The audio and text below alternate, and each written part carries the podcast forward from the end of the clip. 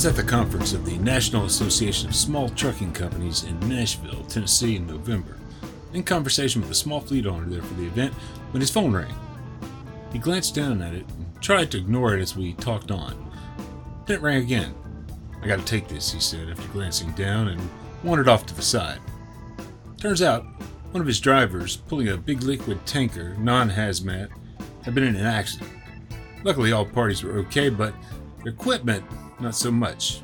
In the aftermath, the owner was presented with a huge tow bill for the non consensual police ordered tow occurring in Indiana.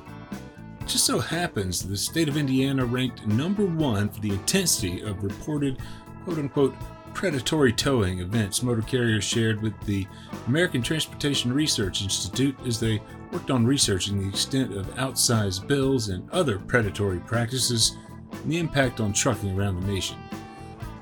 Their new, about as comprehensive as you can get report on predatory towing you may have seen if you're a regular Overdrive reader. Find a link to Overdrive News editor Matt Cole's reporting on ATRI's work in the show notes wherever you're listening or in the post that houses this podcast for Thursday, December 21st, 2023 at overdriveonline.com slash overdrive hyphen radio. I'm Todd Dills, and today on the podcast we're going to sit in on Matt Cole's attended conversation with ATRI Research Associate Alex Leslie, who brought a variety of additional insights to the questions of just what owner-operators and small fleet owners can do to combat so-called predatory behavior when they feel like they're seeing it.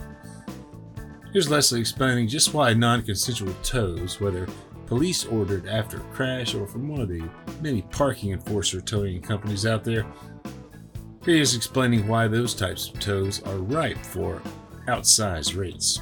They have essentially a captive consumer, so market pressures aren't able to regulate, uh, aren't able to self-regulate those rates, and so that just creates an opportunity for towing companies to uh, either charge higher rates than, than what is is fair, or to charge for you know a bunch of extra uh, line items that either weren't used in the actual recovery towing process, or, or, or maybe they're overhead items that are being charged uh, as as redundant, or uh, you know charging for gloves and radios that have already been paid off. Uh, that kind of practice.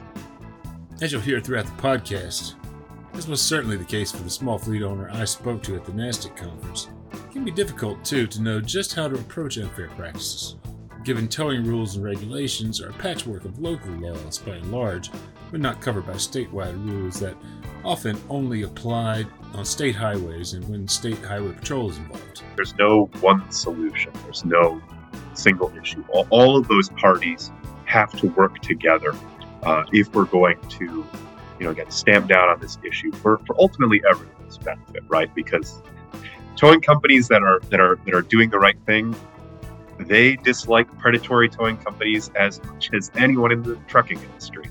So, was the small fleet owner's tow I mentioned quote unquote predatory? It depends on how you want to define the term, yet on the other side of a break, you'll find that there were elements of the tow that definitely fit some definitions. We'll drop in with Alex Leslie and Overdrive's own Matt Cole just right after this word from Overdrive Radio's sponsor. Stop fuel from gelling this winter with Howes Diesel Treat, North America's number one trusted anti gel. Right now, you need Howes Diesel Treat more than ever, not only to keep you gel free, but to fight the shortcomings of today's ULSD by adding vital lubricity, removing water, and preventing deposits. The only guaranteed anti gel on the market, Diesel Treat also boosts fuel economy and improves performance. This winter, do yourself a favor and add Howes Diesel Treat at every fill up. Visit HowesProducts.com for more information. And that's H O W E S, howesproducts.com. Okay, here's Alex Leslie setting up just why the American Transportation Research Institute decided to pursue the predatory towing subject in the first place. It's an issue that that we've heard complaints about for years that motor carriers are concerned about that uh, a lot of the state trucking associations are, are very concerned about and have often asked us about too. Uh, really part of that big push was that there really just has not been research on this topic at all. You know, sometimes ATRI is diving into something where there has been a lot of research and maybe there's a certain angle or a certain perspective that needs to be added. But in the case of predatory towing, there's there's just so little data because uh, it, it is such a case by case kind of issue uh, that that they really felt it, it, was a need to, to be able to get a, a, better view of the land some actual data. You don't have a reliable supply chain or, or trucking industry with, without towing professionals. Uh, you know, the, the, towing and recovery industry is a is a vital part. Um, and so I don't want to, you know, I, I want to say up front that of course, you know, we know that there are a lot of great towing and recovery companies out there. The, the majority of them, uh, you know, are, are behaving well. Uh, so they, they do face a number of challenges. Uh, uh, you know, of course, they have to be able to respond to accidents at, at any time, in any weather. Um, you know, that, that can be a huge issue, again, on a case by case basis, uh, whenever there's a crash. Um, and, and, on top of that, the equipment that they use is is expensive. Heavy duty rotators and wreckers are, you know, expensive, top of the line, uh, you know, pieces of equipment. And in a lot of parts of the country, they just aren't being necessarily used a ton. So what we found is that something like 45% uh, of companies, towing and recovery companies, operate in a county where there are fewer than 12 annual truck trailer towaway crashes per company. So, so you know, if you have a rotator and you're one of those companies, you may only be using it 11 times a year.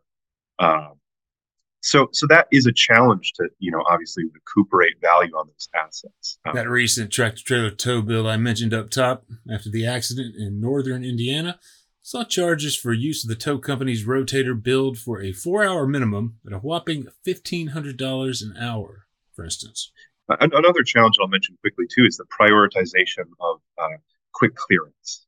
Right, in a lot of states, you have you know laws explicitly about this. Um, in different jurisdictions at local levels too. Lots of priority put on getting those roadways clear as quickly as possible. And when that happens, sometimes the, the negative side effect uh, of that of that good objective, of course, is that you have over deployment of towing resources, uh, which then might be reflected in a higher bill than what was strictly necessary. Again, the aforementioned tow bill in question Small for the owner whose insurance company was presented with said bill questioned the need for charges for not one but two service trucks on the scene, both charged at 350 an hour for that minimum four hours and for a grand total of $1,400 each. If you're doing the math, yeah, we're up to almost 9,000 with those and the rotator charges alone. Yeah, we, we really wanted to get a sense for what does the big picture look like. Uh, again, with that total absence of, of data on predatory towing. Uh, you know, even on just the most basic questions of what even is predatory towing, and uh, you know, what are the regulations out there, and, and, how often does it even happen? So, for answering those three questions, we really had to sort of split up and, and uh, tackle some separate issues. So.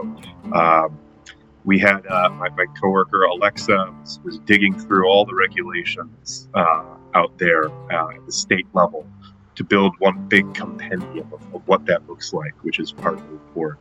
Um, in addition, then we, carried out a large motor carrier survey where we tried to get that, that broader picture. What are the issues that you're encountering out there uh, with towing, uh, especially but not exclusively after a crash? Um, that is the most common case where, where towing can become predatory.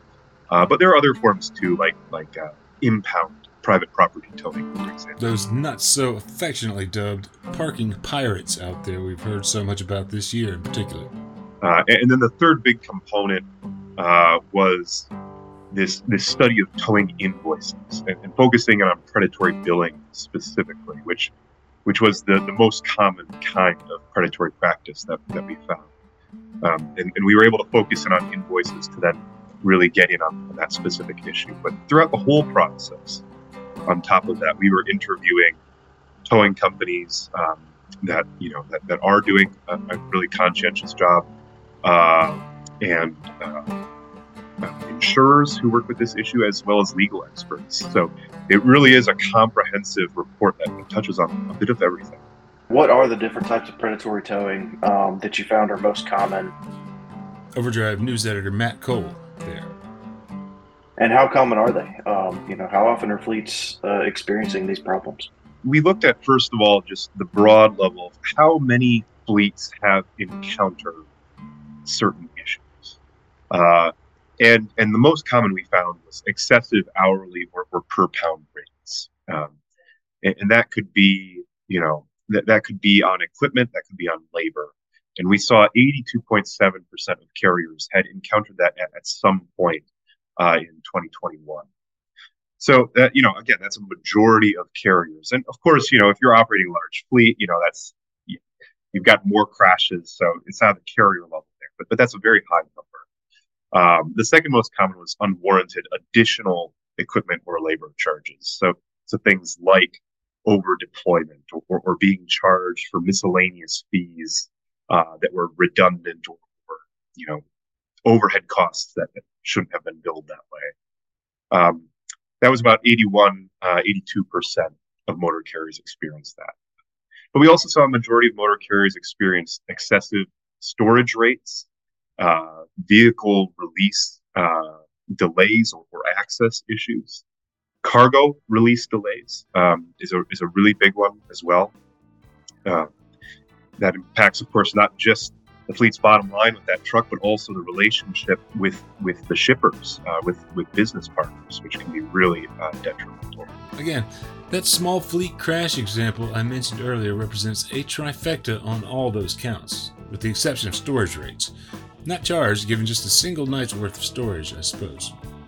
Nonetheless, attempts to transfer the liquid load to another trailer were met with resistance and demands of overnighted payment to release the load, and access to the yard where the tractor trailer and load both sat was denied after 5 p.m. the day of the crash itself.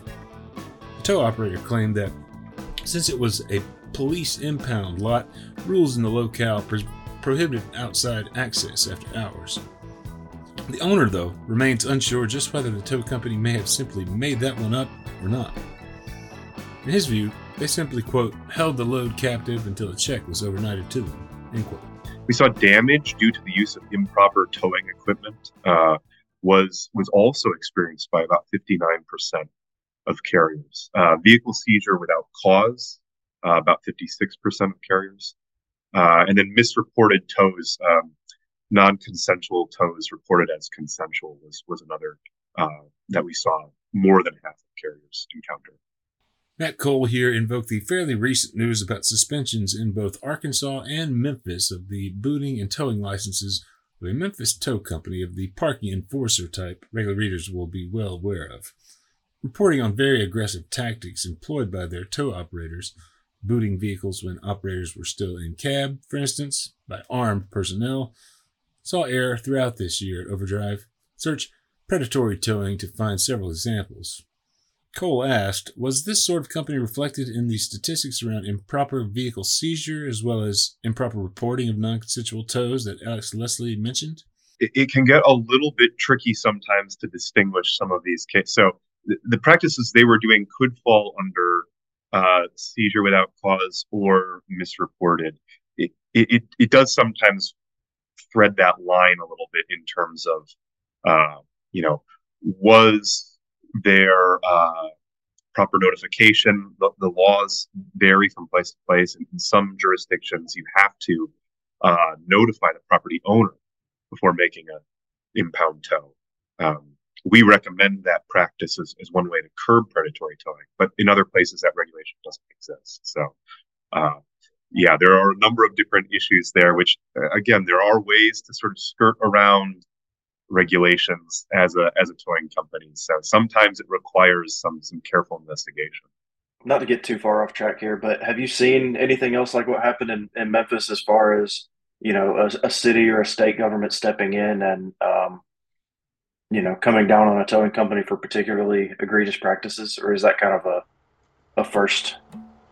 Yeah, you, you do see it. Um, I know Chicago has had some issues recently with with that kind of um, again uh, private property towing or, or you know um, towing from areas where the the tower did not have authorization to be removing vehicles from, um, or uh, you know you, another one you see is where uh, towers uh, you know are, are soliciting business on the roadside in areas where uh, regulations say they are not allowed to do so. Uh, so you do see you do see um, authorities at the local or state level stepping in on those cases. Uh, you know there there are efforts to address these these issues, but they vary so much from location to location, and that's one of the really challenging things for motor carriers to know okay, if I have this issue in Chicago, what jurisdiction does that fall under versus, you know, if I'm in Peoria, you know, who is responsible, what regulations uh, are applicable, which ones are not. And then depending on what jurisdiction you're in, who do I go to to make the the, the claim, the uh, to, to you know, lodge that complaint? Does it go to the police? Does it go to uh, a government agency? Does it have to go through an attorney general? Uh, so, you know, it very quickly can become very complicated, especially for a small fleet or an owner operator. And while there are authorities out there working on it, and while there are towing companies that are, are trying to stamp these processes down, uh, again, there's just so much open space uh, that that can be problematic there. You know, again, there are some causes that I've already gone through that that are genuinely not the towing company's fault. Um, either there's, you know, maybe information has been poorly relayed by the uh, the police officer or, or, whatever other law enforcement uh, or safety uh, personnel might be on the ground. Um, so there are some issues there. It could be, you know, miscommunication. Um, there's something like a quarter of all invoices are not itemized, and so there's a huge gap there in terms of you know you've got a bill but you don't know exactly what it was for. Um, but then of course you know you've got towing companies that are just trying to you know they're they're just trying to skim off the top you know they they have essentially a captive consumer and so market pressures aren't able to regulate um, aren't able to self-regulate those rates. And so that just creates an opportunity for towing companies to um, either charge higher rates than, than what is is fair or to charge for you know a bunch of extra uh, line items that either weren't used in the actual recovery or towing process or, or, or maybe they're overhead items that are being charged uh, as, as redundant or uh, you know charging for gloves and radios that have already been paid off uh, that kind of practice. Again the small fleet tow bill example invites a little raised eyebrow treatment with a $150 per hour charge billed at that 4 hour minimum for a grand total of $600 for use of quote arrow board and cones end quote to divert traffic presumably. Granted, a big board with flashing arrow lights could be an expensive proposition, yet I'd expect those cones are paid for pretty quickly as you mentioned before, um, you know, the biggest issues that you guys identified all had to do with with rates and billing. Um, I think the top five or six issues were were all related to those things, and you guys dig into that a lot. You know, the research into billing practices. Um, so, can you kind of talk about what you guys found related to billing practices and and why that's such a big issue? We found that twenty nine point eight percent uh, of invoices had some form of excessive billing uh, predatory practice on uh, which is which is pretty high. We found that percentage actually goes up as the bills get more expensive too. Uh, so the way we approached this was we, you know, we we transcribed all those invoices. Uh, we were working with about 500, um, and uh, we we looked at okay, when do rates become over 50% more than the median rate? So that that, that middle rate. Uh, and that was the threshold we used generally for, for determining whether an invoice was charging uh, a predatory rate. Um, there were a couple line items where we were used twice as high rather than 50% higher, just to help represent the fact that again, towing companies do have their own costs. Uh, storage costs, for example, vary a lot uh, depending on what part of the country and what your uh, you know what your real estate prices are. Uh, so then we looked at each individual piece of equipment uh, or, or labor or storage, admin fees and miscellaneous costs, and, and tried to ed- identify, you know, how many were, uh, were in fact predatory. And what we found was, uh, you know, the, the most common form of predatory uh, uh, of predatory billing was miscellaneous costs. We saw those in about 8% of uh, all the invoices that we analyzed. And, and we define that as, you know, miscellaneous costs is, is any line item, any charge that's basically for something smaller than a skid steer. Uh, and then we added those all together for each invoice and, and figured out what percent of the final bill they were. Any invoice that had more than 25% of the total cost in those miscellaneous charges we considered as as excessive. Uh, so that could include anything from uh, oil cleanup uh, to you know drive shaft removal to uh, you know charges for gloves and, and lights and radios. So again, some of those costs, some of those miscellaneous costs are are going to be inevitable in a lot of crashes, right? Oil cleanup, like that's got to happen. Uh, what becomes excessive is when it's over 25% of that bill. Uh, and, and that excludes all hazmat crashes. Uh, becomes, uh, you know, becomes predatory in that case. So that was the biggest one, uh, but it was followed uh, pretty closely by uh, equipment rates.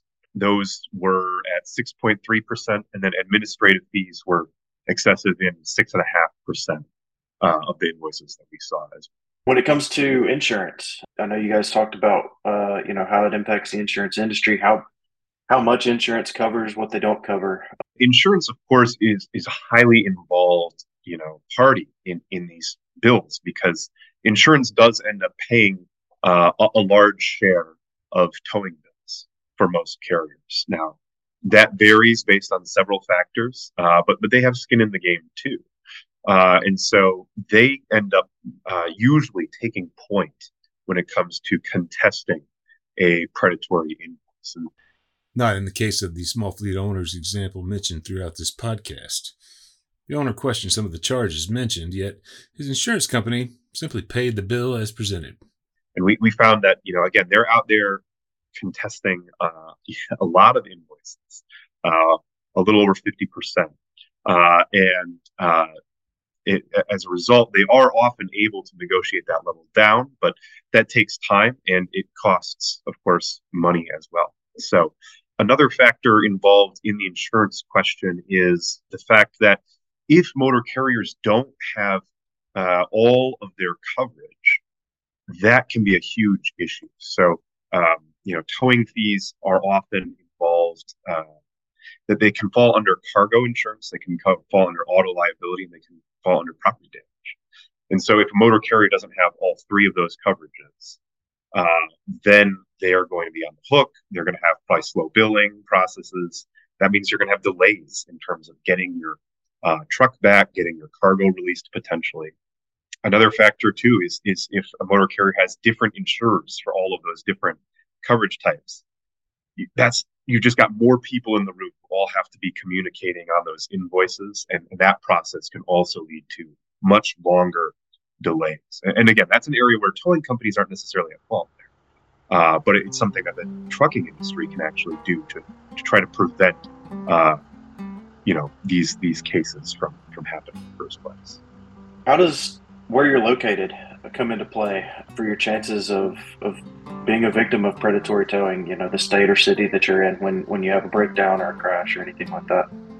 It, it can make quite a big difference. And we, we did a state level analysis in this report, and we found that some of the top states were Indiana, New Jersey, uh, Mississippi, California. Uh, but I, I will say that you know, state level regulations usually only apply to state troopers. Um, or, or you know state highways, certain types of roads, certain areas. Uh, and then local levels actually are the ones in charge of regulation for cities, sometimes counties. Um, I mentioned that earlier. That's one of the reasons why it can be so tricky as a trucking company to, to navigate uh, those regulations. But uh, that is to say, to regulate uh, in terms of navigate what regulations apply, whether something is predatory or not, what what rights they have. So that's one area where uh, it, it, varies a lot uh, at, at, these very local levels. Um, and so it's it's important to try to establish regulations that that, that work for both industries you know at these different levels and, and when possible to consolidate those regulations you know maybe at the state level and you mentioned earlier that there's some states that are um, you know actively trying to address predatory towing through laws or um, certain regulations. I know Maryland is a big one. Uh, can you kind of talk about what they've been doing and whether or not that could stretch, you know, beyond the three or four states that are that are currently making those efforts. Maryland uh, did a did a big push uh, just uh, last year for for regulation of uh, police initiated uh, post crash towing. Um, they uh, they restricted per pound billing, which is often a source of, of predatory rates. Um, and they uh, made guidelines for the release of cargo, uh, and then created a committee that would review rates uh, and handle disputes. And and those are several uh, those are several initiatives that that we recommend in the report as as ways to potentially stamp down on predatory towing. Um, what what we find is that you know it, there are a lot of areas that are not regulated and then even when there are areas that are regulated, uh, the language of the regulation can often make those regulations under effective. So, for example, there are some states that require that receipts be itemized, but not invoices be itemized. But if the invoice isn't itemized, you, you're not going to be able to identify whether there's been a predatory bill on, you know, until it's been paid. So that is potentially not a very useful regulation. Or another another classic case is regulations might say that motor carriers are allowed to uh, express their uh, their their towing and recovery company of choice after an accident. But if the regulation doesn't actually require or, or, or you know highly emphasize that that choice should be given, unless you know the entire roadway is blocked, or unless you know, unless it if it's not explicitly defining those cases where choice should be given or should not be given, it can often just come down to you know the officer or, or the public safety official who who gets to the crash, you know, just their their you know on the site judgment. They might just send it to a rotation list, uh, you know, just based on first glance to ensure quick clearance. Uh, you know, when in fact the preference should be given to the motor carrier. So um, there are a lot of these areas where where you know there may in fact be an existing regulation, but it, it needs to be sharpened in order to actually become effective. What can fleets and owner operators do to um, if they do find themselves to uh, they believe to be a victim of, of predatory towing? Um, you know what resources are out there? How can they um, how can they fight those invoices? And is there anything they can do to be proactive to avoid being a, vi- a victim in the first place? on the proactive side, the, the most important thing we can recommend is drivers should be taking pictures or video uh, of, of the crash site, of the vehicles involved, um, and of the recovery process, right? So not just focusing on the vehicle itself, but focusing on what does the roadway look like? Uh, you know, how, are multiple lanes blocked? Are no lanes blocked?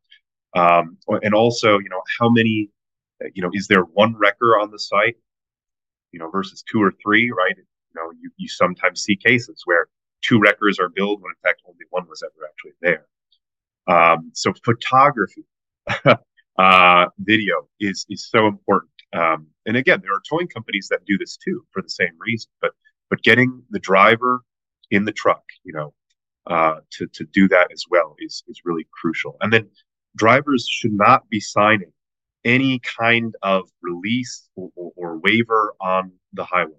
Um, they should not be signing anything like that. Uh, that's not their responsibility. It's not their requirement, uh, and that can actually get, uh, you know, that can get them into trouble later. So they should not sign. Now, in terms of how to respond, there there are again several several approaches too. Uh, you know, we have published in this report our sort of thresholds for what you know we've considered potentially excessive rates that can vary state to state of course but but that is one guideline when you're reviewing an invoice Um, another thing that carriers or their legal representatives can do when reviewing an invoice is, uh, you know, check the, the billed mileage versus what the odometer actually says. Uh, check maybe potentially based on what the GPS uh, in the truck says. You know, you can check versus what the towing company billed you versus maybe what they billed in the past, or what uh, other towing and recovery companies bill in the same area.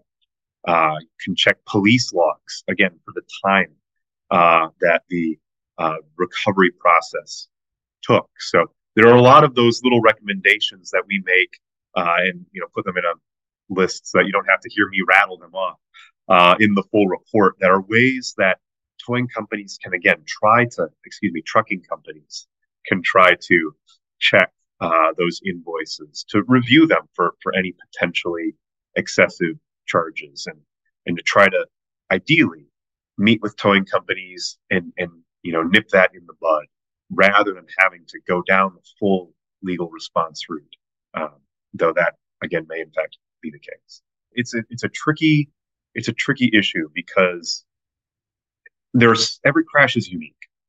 Every crash has its own unique factors um, that can change the you know the, the pricing the, you know the the number of assets that a towing company needs to get out there.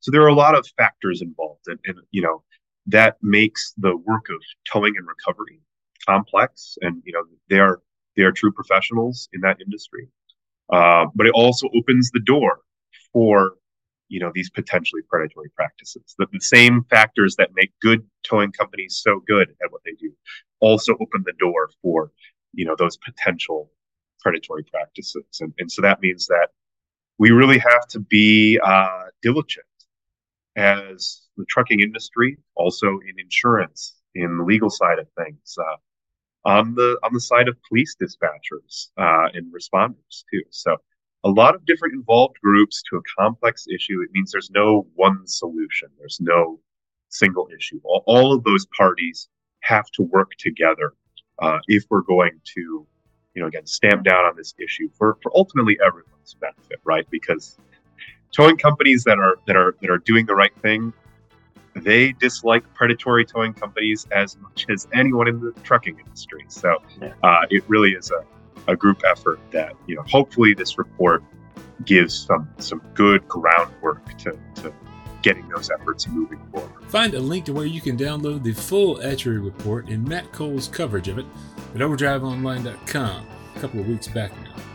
I'll post the link to it in the show notes, which you can find wherever you're listening. Overdrive Radio airs on YouTube and the Overdrive Magazine Facebook page on Apple and Google Podcasts, Spotify, SoundCloud, Podcast Addict, and via Pocket Casts and many, many other apps and platforms. If you're getting plenty out of these episodes, leave us a rating and review wherever you're listening. Don't forget, you can always find the show at the world famous overdriveonline.com slash overdrive hyphen radio. Stay tuned for more in depth reporting on ways to tackle the towing issue practically. Coming up from my esteemed colleague Alex Lockie, Elise. Overdrive Radio is a production of Overdrive, the voice of the American trucker. It's edited and produced by me, Todd Dills, with the acoustic guitar and other support of trucker songwriter Long Haul Paul Marhofer.